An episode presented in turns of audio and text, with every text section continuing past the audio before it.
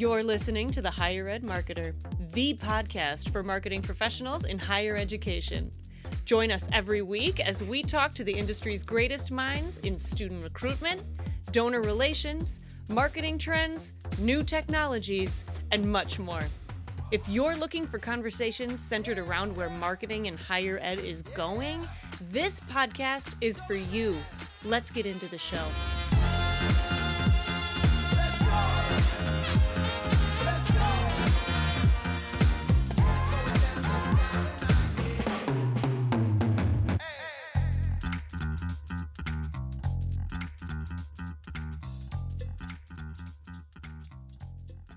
As a lot of you longtime listeners know, we talk a lot about enrollment and marketing here on the Higher Ed Marketing Podcast. But today, we're going to look internally and we're going to talk to Eddie Francis about the growing importance of employer branding within higher ed.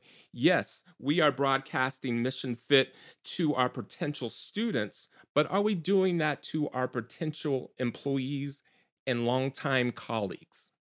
Yeah, Eddie does a great job of just bringing it uh, today. He's such a wise and articulate gentleman that really kind of talks uh, about his passion. And his passion is, you know, fixing this hiring problem and retention problem that higher ed has. And so uh, he comes away and, and really kind of provides with what we always love is really practical and pragmatic things that we can do at the end of the show. So uh, I, it's a very valuable show. So be sure to listen and take some notes. Here's our conversation with Eddie Francis. Eddie, we warned you in our previous conversation that we love to ask this question at the beginning of every episode, and we're so surprised of the different types of answers we get. So, for you, I would love for you to share something that you've learned recently that you would either deem interesting or fun that listeners would like to get a kick out of. You know, I'm going to go for something interesting. I actually ran across a piece literally a couple of days ago six things to avoid when writing job descriptions. and I got to tell you, I'm one of those people who will look at a job description and ask the question, why did you write that? but this one is, probably not so much humorous so much as it is interesting. And the article is by Maxwell Huppert, senior creative copywriter for Zorro.com. And one of the things that he wrote in the piece was avoiding male specific terms. And I had not even thought about what kinds of terms are male specific. So terms like strong, competitive, assertive, this is my favorite one, Ninja, which I have to tell you, when, when people started putting, you know, we need you to be a data ninja, I, honestly, the first time I saw that, I did think to myself, really? Is this what we're doing? but even even the word decisive, and at one point he put leader and self-reliant. And I was trying to figure out what could take the place of leader. And then it occurred to me the job title. Just give somebody the job title and you're pretty much good. But then there are also words that he pointed out that will drive male applicants away nurturing, sensitive, words like that. So, one of the things that Huppert suggested is keeping things as simple as possible in job descriptions. And I know people hate to do that because everybody's everybody wants their job description to be sexy and they want it to be interesting and people go too far. And so he he actually suggested terms simple terms like professional, courteous, customer oriented, responsible. And like I said, just, you know, instead of going for leader, maybe just going for the title of the position. But here's the most interesting thing, and I had no idea there was such a thing. I feel like I'm way behind on this. But then it's been a few years since I've recruited. But there's an app that can help people come up with equitable terms to use in job descriptions, and it's called Gender Decoder. And so I think that's a really interesting thing that I ran across that when you want to write your job descriptions, make sure the job description as, is as equitable as it can be to anybody who's applying for the position. But yeah, I agree. I, I agree with with Huppert in this. Let's stay away from Ninja. Let's not do that one anymore. what is the name of that app again? Uh, Gender Decoder is the app. Thank you. And you very much delivered on something that I feel that our listeners will find very interesting, especially if they are finding our topic of the day inter- interesting, which is the importance of employer branding within higher ed. And that's why we've invited you to the podcast. You are a brand strategist, you are a consultant, but I would like for you to let the listeners know a little bit more about you and how you help the institutions that you work with. Yeah, one of the things uh, that I do working with institutions is, first of all, getting them to understand that the faculty and staff who work for your particular institution they have to find value in the experience I have this core belief, and that core belief is being valued matters. So even if you have that that professor who's tenured, and you're sitting there going, well, they're tenured. They're just going to kind of sit on their position for as long as they can. But they still have to find value in being tenured. They still have to find value in experience. You know, the admissions people they don't want the finger just pointed in their faces when things aren't going too bad, when things aren't going right. They want to be congratulated when they exceed their goals for bringing in students. And the same thing with the people in development. They want to be congratulated for bringing in those extra dollars and exceeding their goals and that sort of thing. And certainly, folks who are in marketing and communications, folks who are in Marcom, they want to be congratulated when those great new, news stories come out or when that brand identity is really, really felt by not only the students, the alumni, the supporters, the donor, the surrounding community. So, you know, it's really important to me when I engage with institutions for them to understand that the biggest thing about employer branding is making sure that there is value found in the work experience with their institutions. I think another thing, though, that I, I really, really like to emphasize with institutions is not only is it about getting great people in the door, but it's about keeping great people because nothing hurts more, I think, than watching a very talented person walk away from any kind of organization. Somebody who has done a great job, somebody who has got some great numbers, or they have they've produced really well, or somebody who was just a very treasured coworker who made everybody feel as if they wanted to be at work every day. I think it's really important to concentrate on talent attraction and retention. And that's uh, something else that I really focus on with institutions. Thank you, Eddie. And would love for you to kind of break that down for us, starting out with the challenges of hiring within higher ed and then we can move to the retention can you give us some examples of some of the things that you are seeing and then maybe some of the solutions to what you're seeing yeah i always say unfortunately that higher ed has a hiring problem and one of the biggest issues that's on the table right now there is a legitimate talent crisis that higher ed is dealing with and to very simply illustrate it, a story that that I have is a couple of years ago I was looking for a social media coordinator. When I ran that search back in 2020, I had about 200 applications.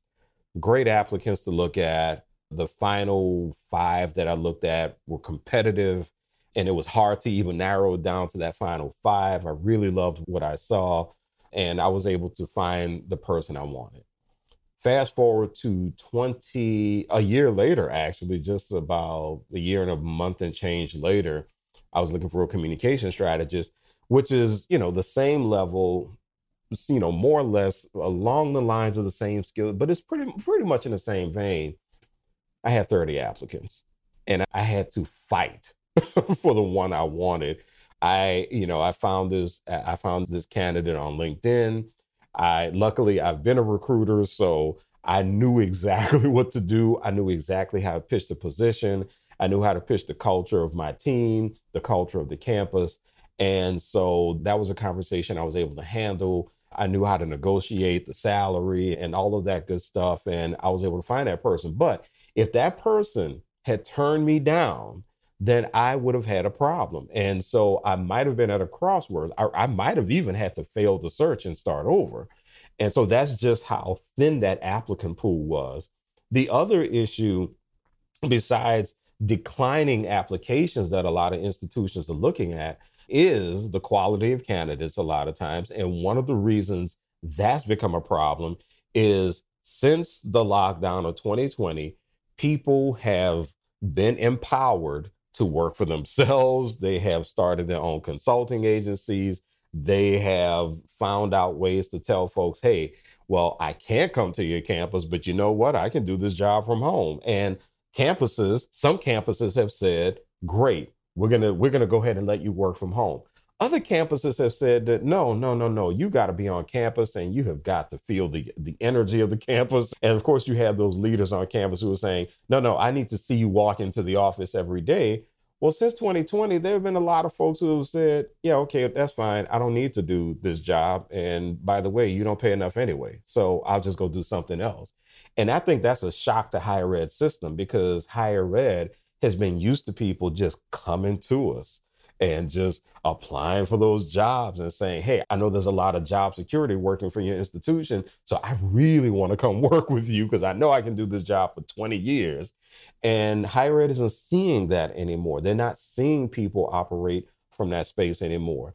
Now they're dealing with a bunch of empowered people in the workforce who are saying, you know, I really can do whatever I want with a good internet connection, and and people people are opting out. The other thing is, it, it's not even just about you know the internet connection. The other difficulty is now, I don't know if higher ed has heard of this, but there's this thing called social media, and you know what's happening on social media? People are sharing the the amount of money that they stand to not make if they take a job at a particular college or university. And this share, I mean, especially for public institutions, that's public information. So now, you know, higher ed is in a spot where people are circulating the salaries around and they're, and they're saying, you got to be joking. You mean to tell me you want me to be a marketing and communications director for $50,000 when really the job should be paying no less than 80? You know, so so this is what's happening for higher ed as far as as far as identifying and recruiting and finding the talent that they want. That's that's the big thing.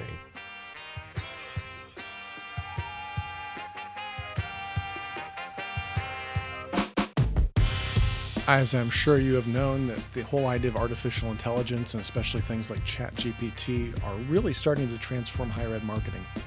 I really don't want anyone on this podcast to be left behind, so I really want to invite you to join the top minds in higher education at the inaugural Higher Ed Marketer Virtual AI Summit. It's going to be on October 24th, and in just one day, you're going to be able to discover practical strategies to leverage AI as your marketing collaborator and walk away with a lot of new skills as you do that. During the summit, you're going to learn how to create personalized outreach at scale, streamline content creation, boost your productivity, and so much more. Join Troy and I as we learn directly from innovative leaders, and many of those who have been our past guests, including Jamie Hunt, CMO at Old Dominion, Brian Piper from the University of Rochester, and Kyle Campbell, the education marketer.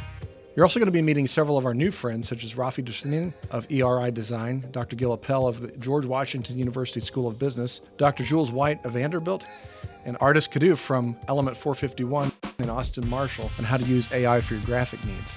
Seats are limited for this can't miss event. Visit thehigheredmarketer.com. That's thehigheredmarketer.com and use code podcast for 20% off your ticket. There's also rates available for groups of tickets, so you can find out more at the site.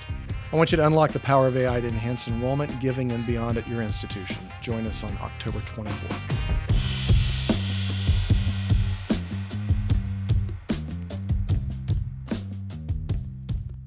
Let me ask you, let's tease that out a little bit, Eddie, because I'm I know a lot of people may be listening.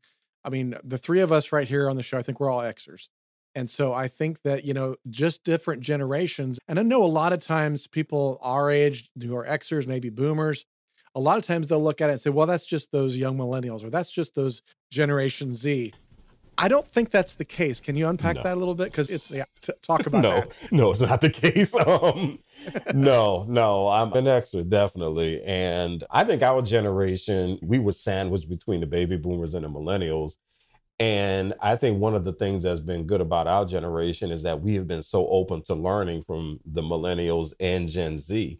And we've been sitting there looking at them going, huh, you guys have figured some things out that that we really wish we would have figured out in our 20s and so and you have resources that that we wish we would have had right?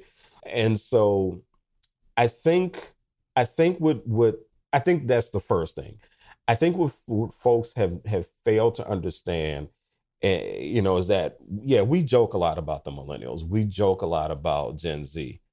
But those of us who pay attention have figured out that they really have a lot to teach us. And they have a lot to teach us about leveraging technology. And for those of us who have been pretty savvy about it, we've sat there and said, okay, well, let me shut up and just see what they're doing and figure out because I'm I'm not, you know, and the other thing is, I mean, I think we all get to the sick and tired of being sick and tired point. I think for Xers, you know, for those of us in our late 40s, 50s, and early 60s, you know, we're sitting here going, I'm not going to ride into the sunset miserable. I want to ride into the sunset on my best, uh, at the top of my game. And doggone it, if that means creating my own agency, then I'm to do that. And I would, and I think the other thing for us is we have pretty aggressively said, you know, I'm watching I'm watching these millennials live their best lives in a lot of cases. You know, laptop lifestyle. I mean, we're watching all of this stuff and we're asking ourselves and we're asking each other in a lot of cases, well, when are you going to do that? Because don't you want to move on to something that's a don't you want to have a bit more fun doing your job? And don't you have some dreams you want to fulfill by the time it's all said and done? And are you going to be able to do it as a comptroller at a university that's not paying you what a comptroller should be making? You know, so I think I think that's what a lot of people tend to miss, uh, particularly in our generation. I, I find us to be a pretty adaptable generation even with our gray hair and missing hair. I mean, we're we are adapting. But then I think the other thing is, I know speaking for myself, I have a real interest and a passion in teaching the millennials who are coming into leadership positions, who are backfilling those leadership positions that we're leaving. And we definitely want Gen Z to prepare to be uh, um, leaders. And we want to be able to tell them this is how you prepare yourself for this next wave of leadership. And this is how you, and by the way, we need y'all to run these colleges and universities in a very sensible way. So we want to prepare you for that too. So I, I think that's I think those are a couple of things that people are kind of ignoring about the dynamics, uh, particularly of our generation and how we interact with the other generations. Yeah. So let's pivot for a second, just kind of staying on that theme though. When you're talking about retention though, okay, so we talked a lot about, you know, hey, there's challenges. People are just like, hey, I got a laptop.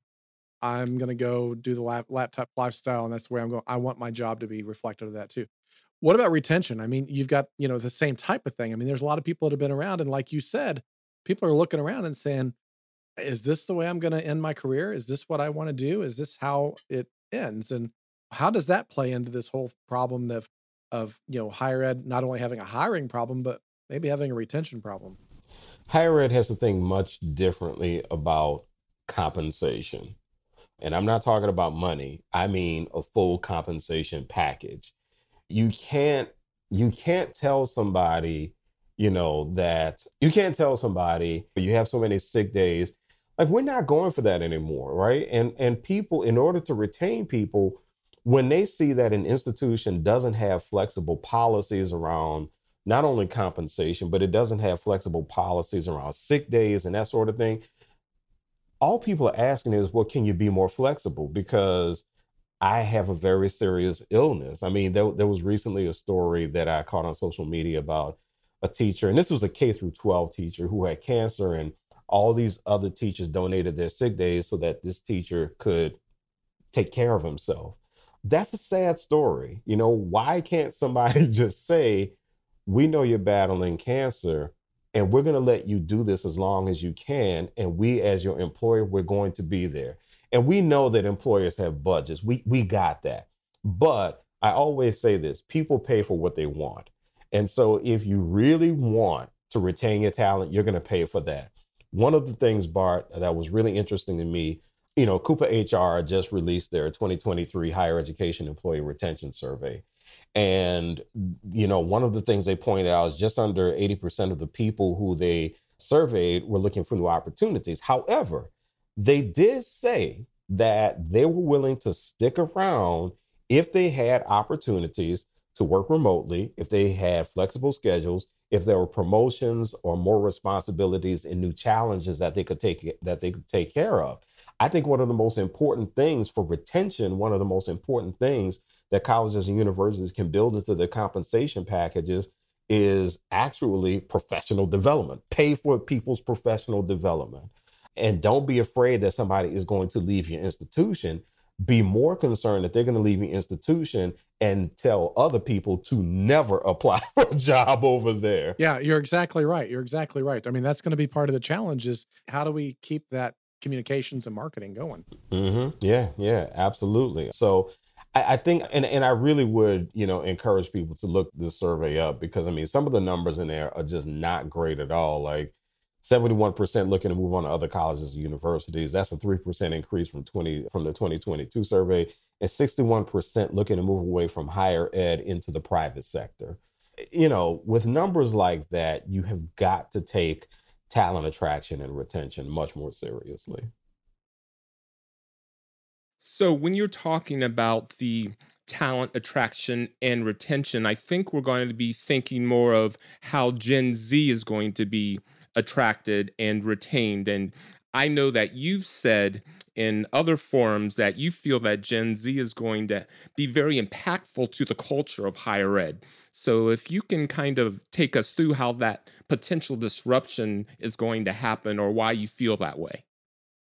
Well, one of the bad things about our generation is that I think we still have a lot of people who are kind of living in 1991.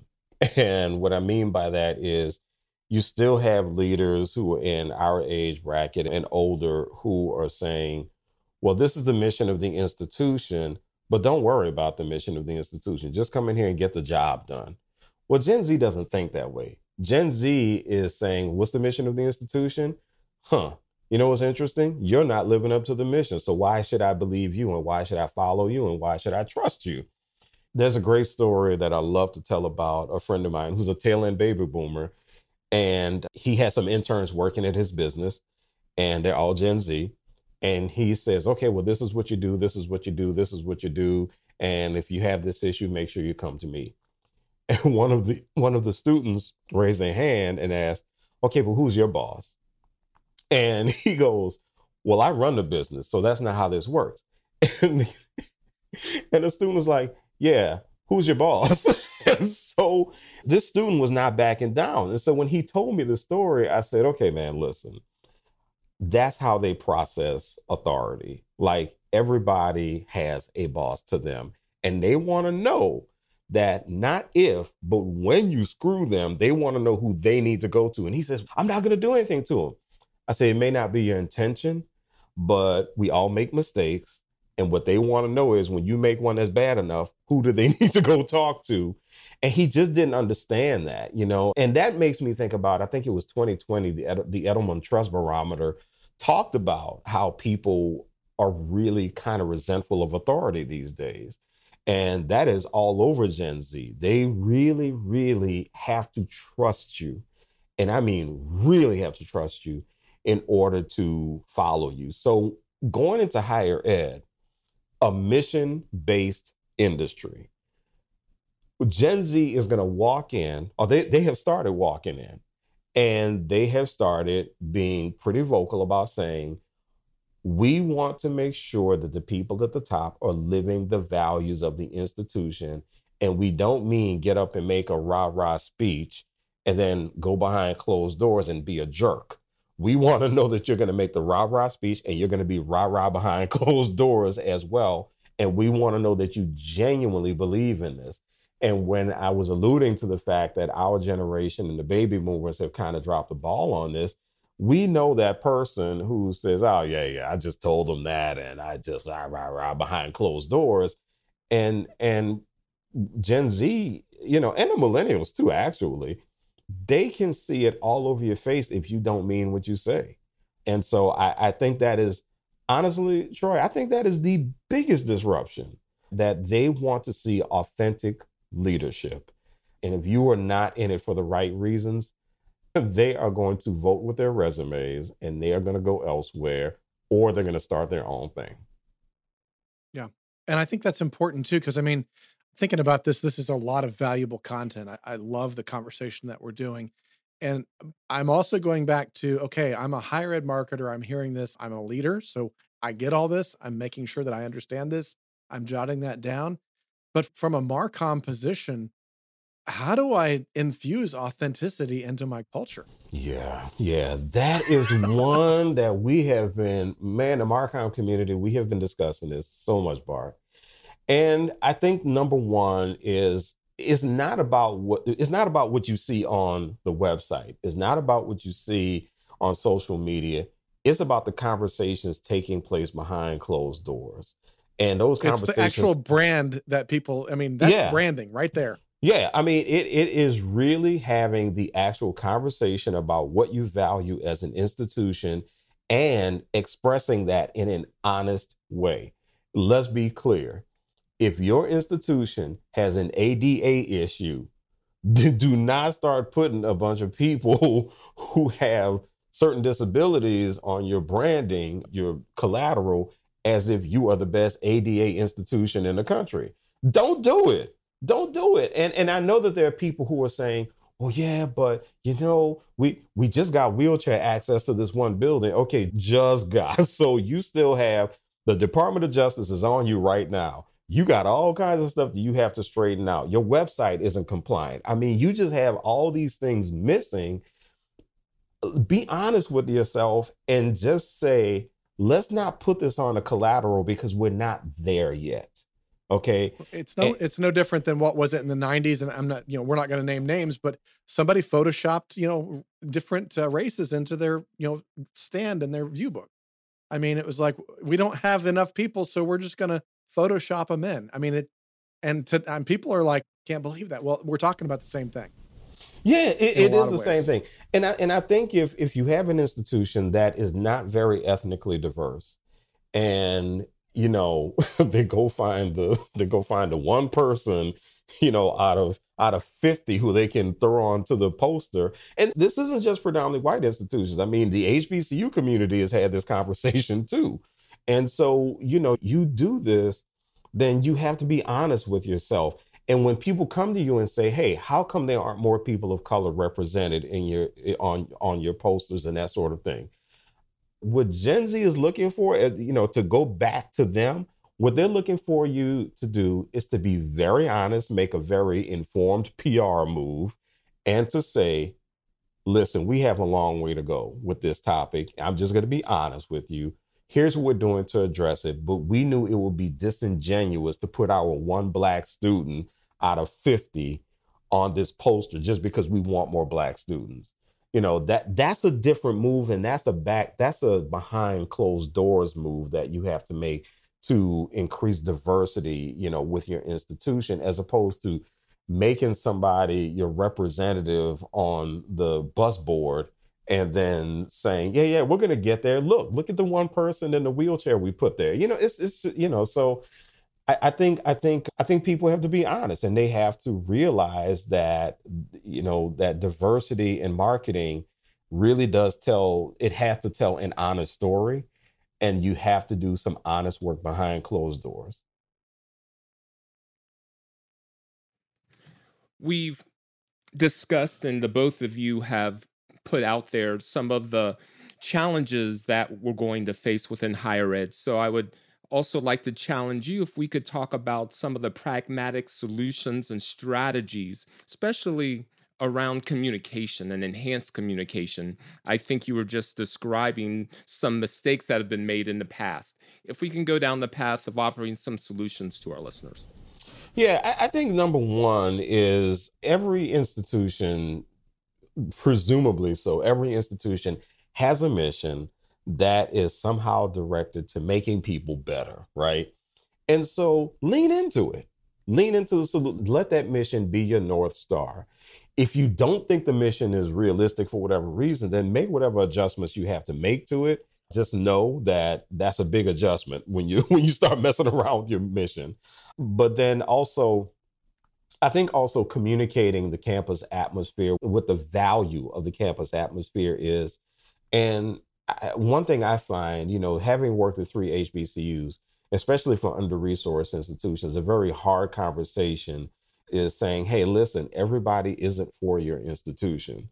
So, not everybody who wants to work here is going to want to work here when they see that what you're communicating in terms of mission and atmosphere doesn't necessarily fit where they are in their lives.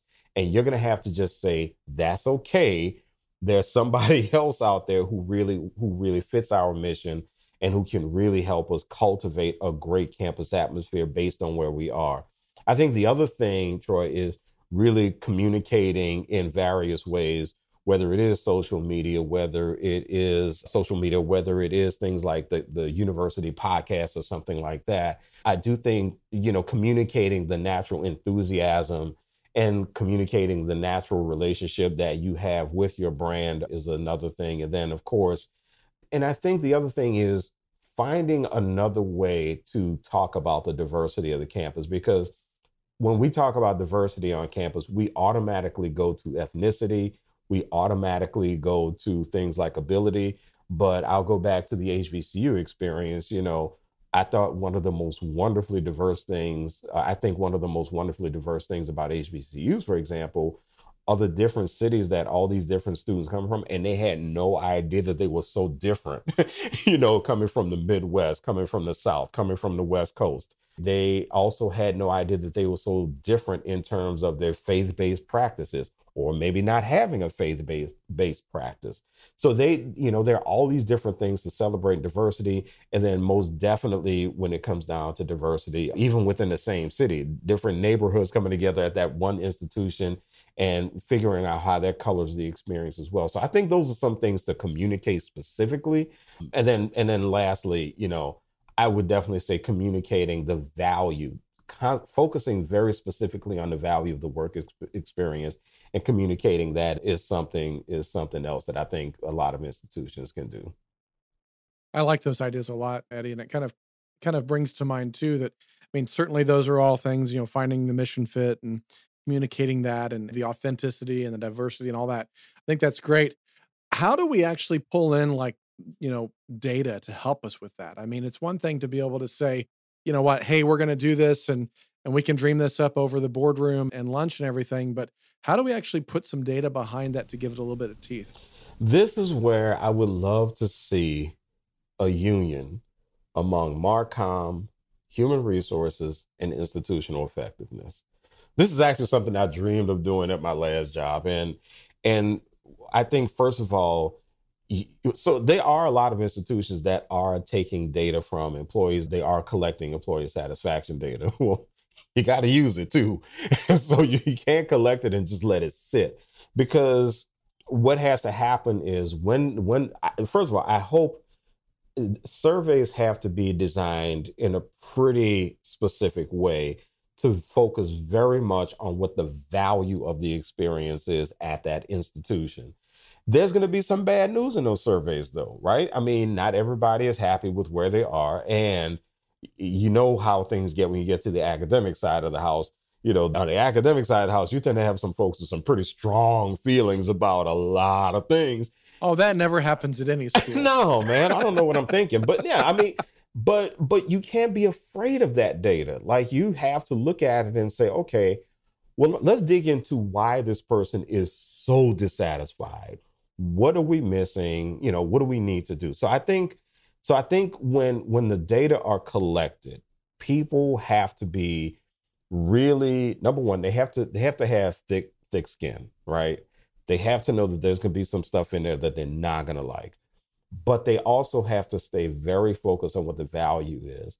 And I think for the stuff that they don't like, they have to figure out how to use those data to address those issues. Now, they're not going to fix everything. And again, not everybody's going to be happy, but if you can at least go for making sure that people have a fulfilling experience whatever that looks like working at that institution then i think that you can you can really really save yourself a lot of headache and, and you know and and i think i think that's how I think that's one way, and that that's one way to get started using the data that's collected from employee satisfaction surveys.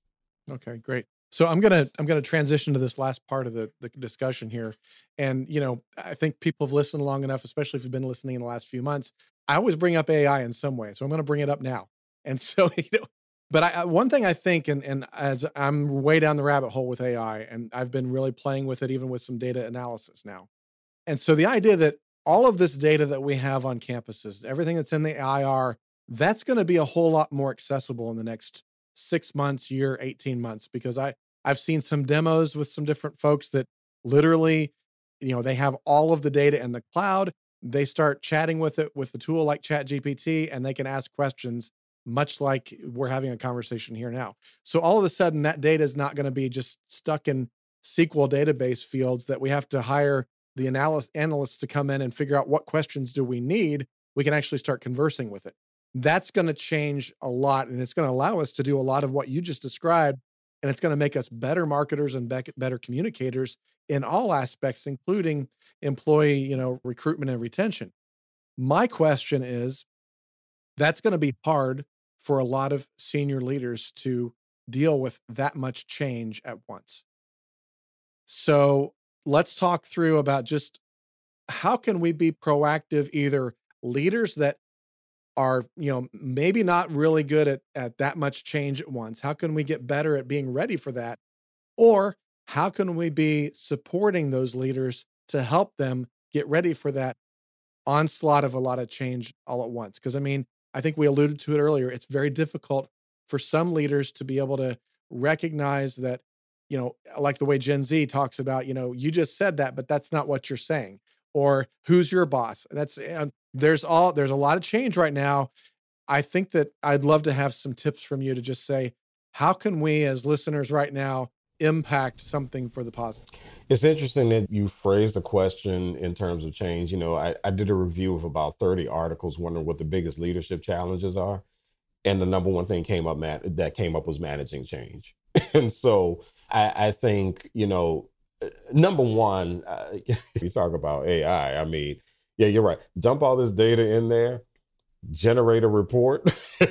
and I think when you when you deliver this report, you know, to uh, senior administrators, I, I think was really, and this is going to sound kind of corny, but I think you have to really prepare them for it.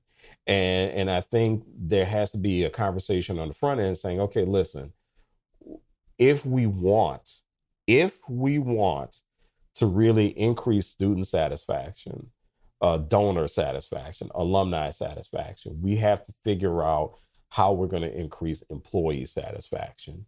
And so that way, you know, you you kind of give them a small bite on a. I mean, you give them you give them the big thing on the on the front end, but I think the small thing that happens at, at you know on the on the front end on the back end of this is getting that buy-in from senior leadership and basically just finding out from them okay do you want to change how we're doing this? And you know how and do you want us to start really working on this for you? And i think bart i think the way to really really get this going for for a lot of folks is saying hey you know what? Here's what we found in this data. We found that there are some employees who, no matter what happens at this place, they just love it. They love the they love being on campus. They love the students. They are here for the students. They're here for the mission. They love it when volleyball season comes around. They love when basketball season. They're excited about our new baseball team. You know, and they're excited about these things. Let's look at these employees. Let's put these employees in a room and figure out, and this is something that I really borrow from my good colleague Jamie Hunt. Let's figure out how to get them to lead a brand ambassadorship. And, and and I think I think that's what you look for in the data, you know. And I think when you go to senior leaders, they have to know that there is a group of people that they can depend on. But I think also it's about asking that senior leader, well what do you believe in and and and where do you see the value in in your in what you're doing here yourself how do we take the value that you see? How do we take what gets you up out of bed every day? And how do we match that with this group of excited employees? And how do we start with this nucleus? And just know that we're not going to turn this ship, you know, it's not going to happen this semester and it may not happen this academic year, but we can start.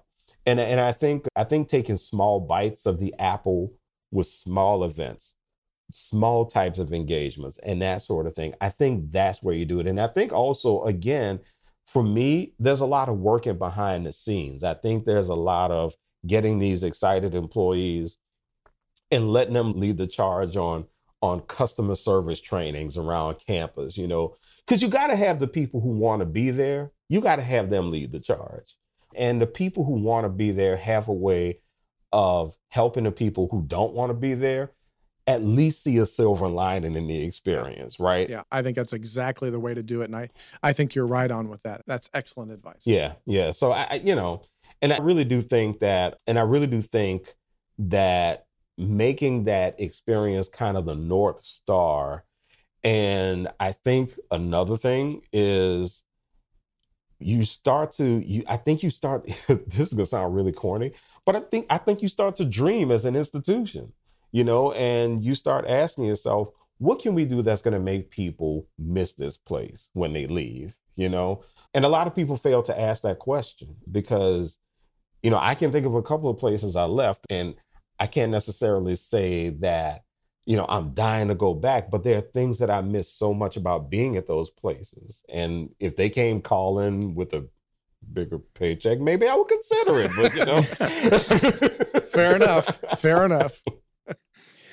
Eddie, if you could bring our episode to a close by offering a piece of advice that someone could implement right away that you feel would move the needle for them.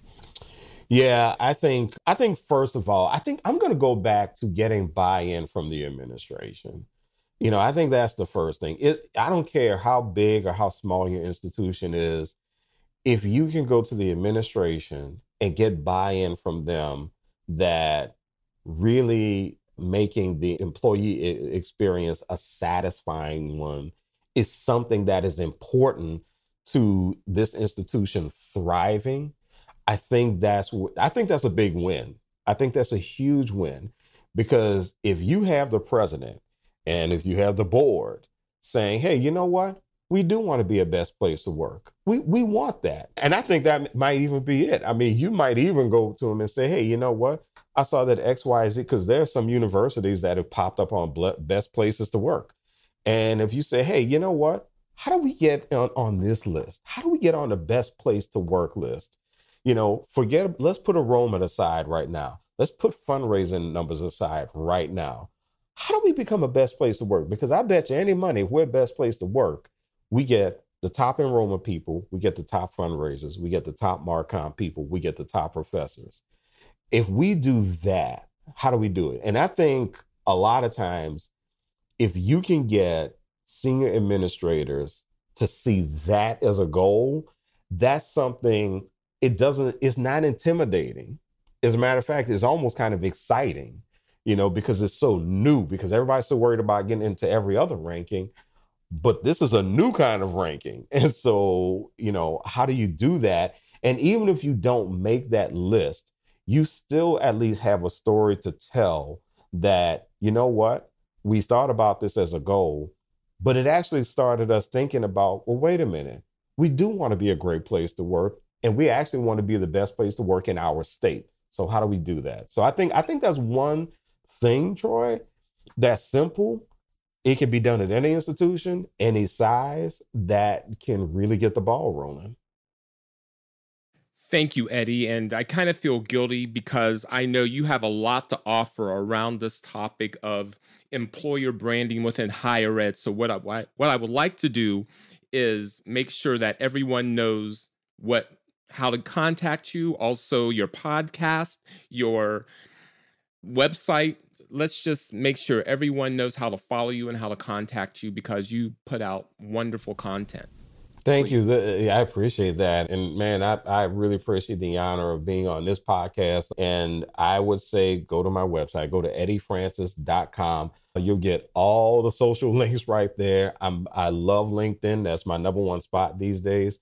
And the podcast, I Want to Work There, is one that you can listen to. There have been some pretty interesting conversations on that podcast about the workplace culture of higher ed, on on managing change in the workplace, there was one on micromanagement, man. I had to, you know, I was kind of triggered by that one. But, you know, other than that, I mean, we've had some we've had some really interesting conversations uh, on that podcast. So I would love it if you join me. And again, thanks a bunch, Bart and Troy, for having me on the Ed Marketer. It's been our honor. Thank you for joining us, Eddie. Bart, do you have any closing comments you would like to offer? Yeah, I mean, this has just been a packed full of practical advice podcast. And I love these pragmatic podcasts. I, I, think we're kind of getting known for that. And, and I love it when guests come ready to, to do that. And so thank you, Eddie, for doing that. And a couple things I just want to point out is, you know, I made a couple notes as Eddie was talking about, and I loved when he talked about, you know, making sure that your communications are mission fit for your employees. I think we talk a lot about that with enrollment, especially, but sometimes I think we overfit, we miss the opportunity to really look for those mission fit folks that are going to really excel and do well at our institutions. And so I really valued a lot of what he said there and just the whole idea of getting the buy-in to really be authentic. You know, the, the what the stories that he told about kind of like what the leadership says out front versus what it is behind the doors. The more we can be authentic and real with ourselves, even just the conversation about, hey, you know, we might not be where we want to be with diversity, but let's be honest about that and let's have conversations about that. I think that's going to go a lot further in our authenticity than trying to look like we're something that we maybe not be. So, Eddie, thanks again. This has been a wonderful conversation. And as we're thanking people, I want to thank our producer, Rob Connellan at Westport Studios, who just makes us look and sound great every week. Thank you, Rob. Rob. Also, yes, we all lean on Rob for our podcast. Rob is the man. So, he is. Also, we are so grateful for our sponsors, Caylor Solutions, an education, marketing, and branding agency where Bart has these types of helpful conversations every day. So please reach out to him. And by Ring Digital, which we provide direct mail for digital, where we accurately serve ads directly to the devices to address lists at each stage of the enrollment funnel. I'm Troy Singer, my co host Bart Caylor, and our guest Eddie Francis. All thank you for joining us.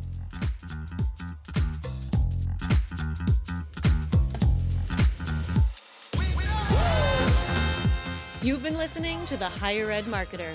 To ensure that you never miss an episode, subscribe to the show in your favorite podcast player.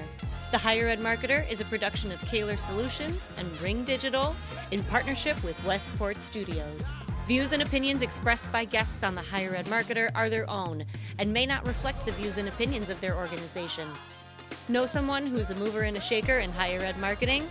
Visit www.higheredmarketerpodcast.com and click on our Contact Us page. We'd love to have you tell us about them. Until next time.